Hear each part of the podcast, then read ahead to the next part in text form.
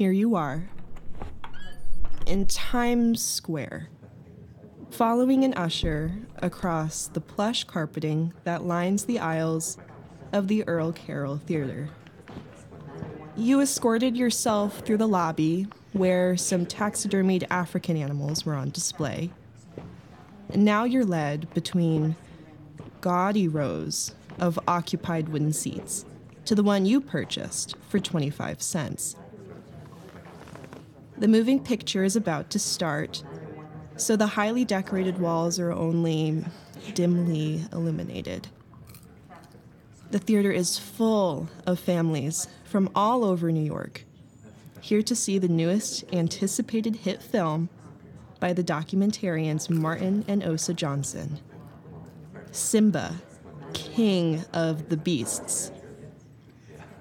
The film's bright and pulpy poster promised exotic drama and animal violence that was sure to be popular. The lights go out as soon as you found your seat. And so begins the film that will change your life.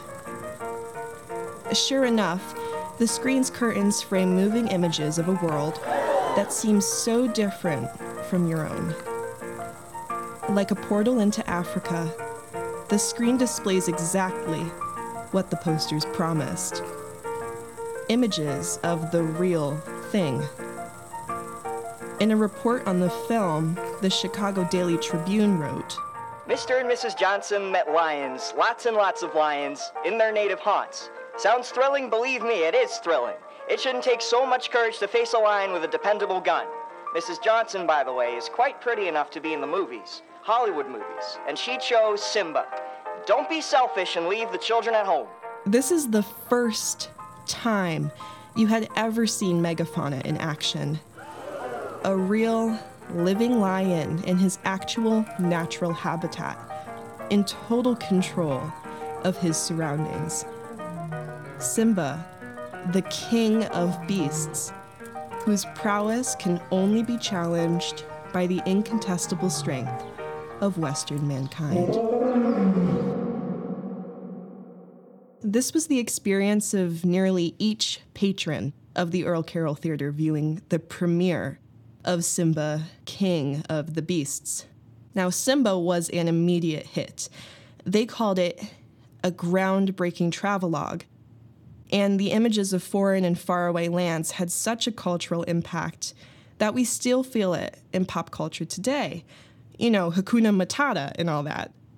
One of the original taglines used to advertise Simba was, You'll talk about it for a lifetime. Simba's popularity shows how important looking at animals became in American culture. Watching the Johnsons' films suddenly let Americans experience exciting worlds they had never seen before. And we still love this. I mean, who hasn't watched Planet Earth? It's an animal you can't help but look up to. But what do we really know about giraffes? But how did nature documentaries become so beloved by Americans? To find an answer, you need to ask a different question first. Rather than how, who? And the answer, of course, is Osa Johnson and her husband, Martin. But where did they come from? And how did a woman end up on safari in Africa in 1925 shooting animals with motion picture cameras? We're your hosts, Daria and Jess. In this episode of Nature Reconstructed, we tackle the revolutionary films of Martin and Osa Johnson that led to the first nature documentaries, the problematic practices that they took to create these documentaries, and whether or not the Johnsons single handedly ended the golden age of taxidermy. This is Here You Are, Season 2 Nature Reconstructed, Episode 6 The Woman Who Married Adventure.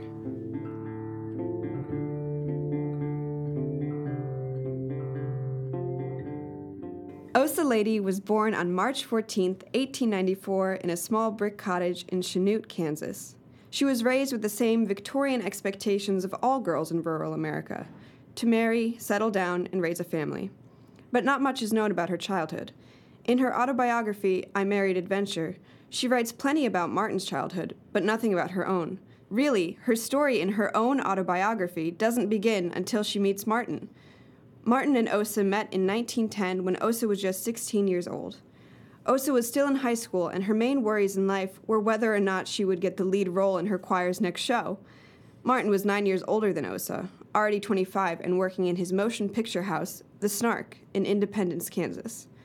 Osa had traveled to the big city to visit her childhood friend, Gail Hamilton, but she stayed for Martin.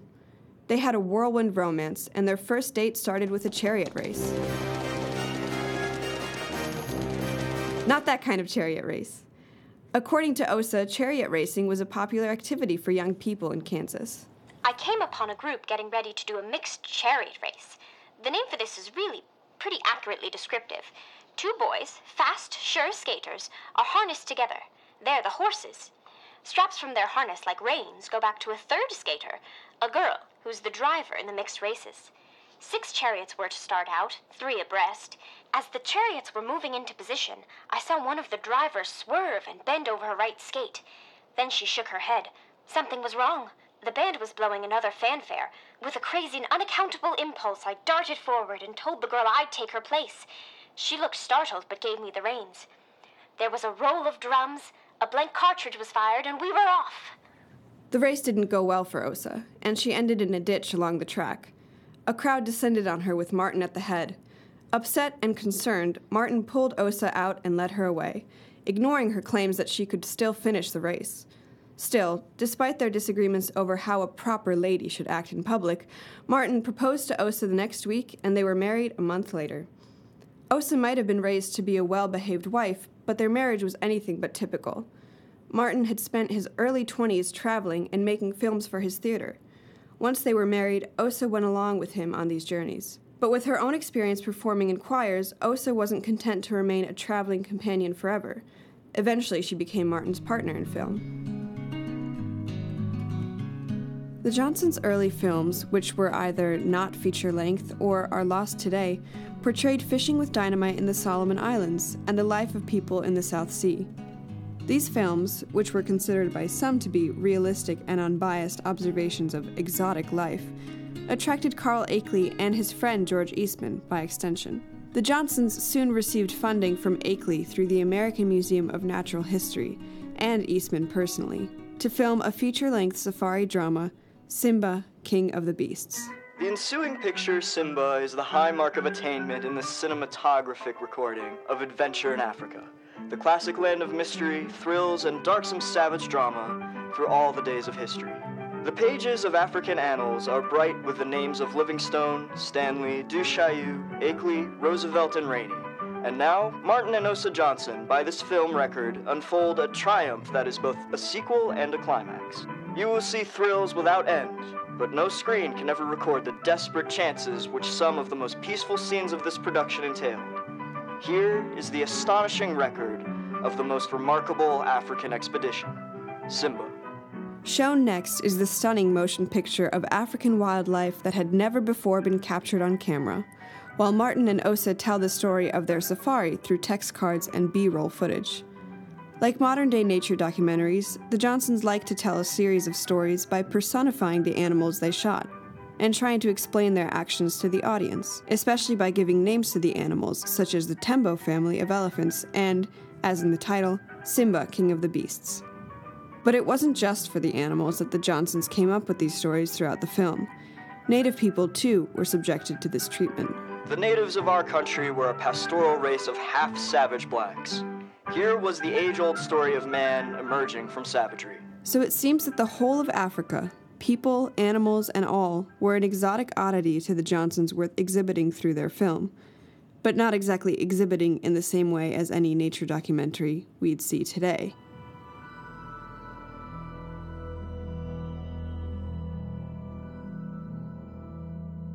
The Johnsons' documentaries reveal deep seated issues of race and class under the light-hearted umbrella of imperialism.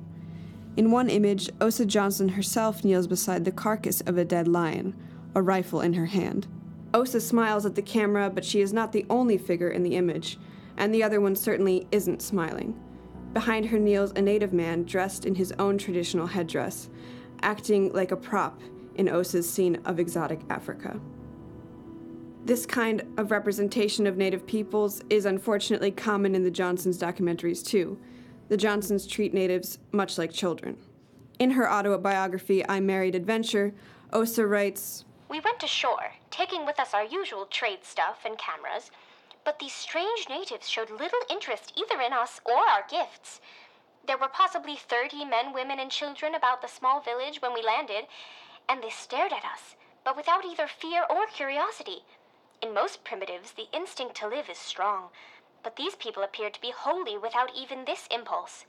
Their apathy showed in the flabbiness of their bodies, the decay of their four or five huts, the disintegration of their idols. There were no signs anywhere of either ceremonies or celebration. Mental and physical decay lay heavy here, and saddened, I drew close to Martin. His sensitive mouth showed that he was affected exactly as I was by the hopeless lives of these people. Natives are also presented as savages. In their 1930 film, Across the World with Mr. and Mrs. Johnson, they present a group of natives they called the Solomons in traditional garb, waving guns and spears. Martin Johnson narrates the scene.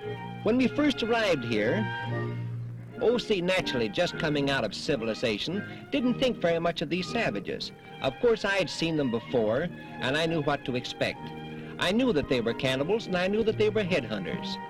At the same time, I had sort of a feeling of children. They're childlike and uh, uh, really happy at times, although, of course, they are as cannibalistic as any people in the world. They have all kinds of peculiar ornaments in their noses and their ears. And some of them show that they've been in fights, although the cannibal is really never a hard fighter. He's uh, a coward. Now, while we were here... The way the Johnsons captured animals on film was just as exploitative. The Johnsons and the team of natives they hired provoked lions by setting bait, throwing rocks, and blowing pepper at them in order to get interesting film. They even began interacting directly with the wildlife, sometimes so much so that you are not seeing nature in its true form, but rather nature reacting to the imperialism of man, almost like you'd see in a zoo, such as this elephant experience. One day we were sitting by an ancient elephant trail hoping something would happen. Upon spotting an elephant, Martin starts rolling the camera. Osa picks up her giant rifle. Annoyed at finding us in the way, he turned off, and to his disgust, there stood another camera. He tried again, and there was Osa. The Johnsons' cameras now have the elephant surrounded. He turned this way and that way, puzzled a little, annoyed a lot. This had been his trail for nearly a century, but Osa went looking for action.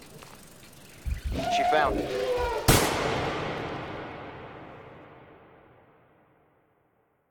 The Johnsons presented their travels as innocent acts of filming nature for a public audience, but they were truly an act of exploitative imperialism. They presented nature not as it truly was, but as they wanted to capture it.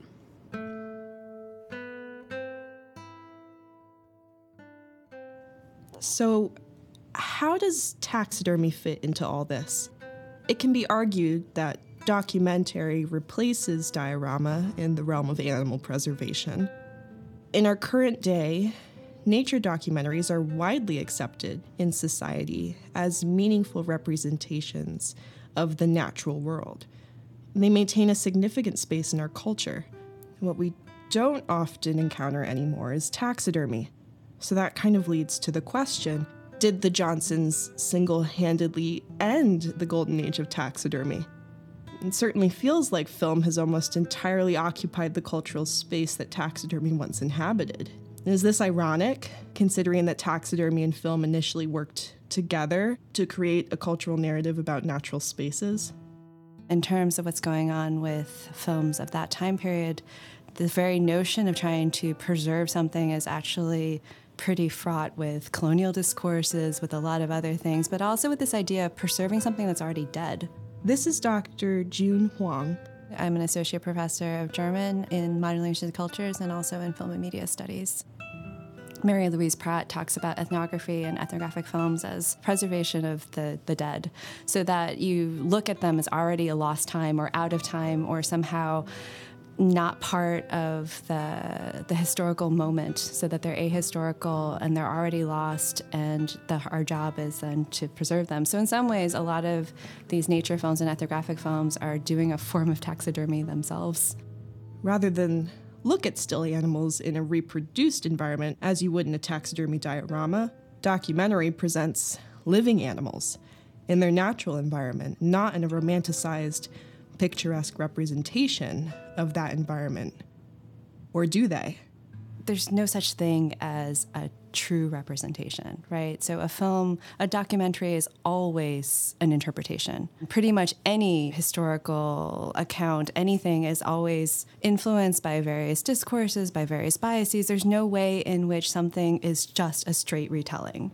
So this begs a question that will continue to shape our interpretation of nature reconstructed. Is there space for taxidermy alongside the advent of documentary film? Or does the film remove the need for taxidermied animals and natural history dioramas altogether? Here You Are is a podcast created by students at the University of Rochester. This episode was produced by Daria Valova and Jess Hunsaker. Our engineer was Rick Carl. The music used on this episode was performed by Lobo Loco, Gillicuddy, and Lee Rosevere. We'd also like to thank Dr. June Huang for her interview, as well as our voice actors, Ewan Shannon and Rachel Coons. Our theme music is by Joshua Copperman. The coordinating producers for this season of Here You Are are Maya Lepard and Liam Gusius. The executive producers are Thomas Fleischman and Stephen Ressner.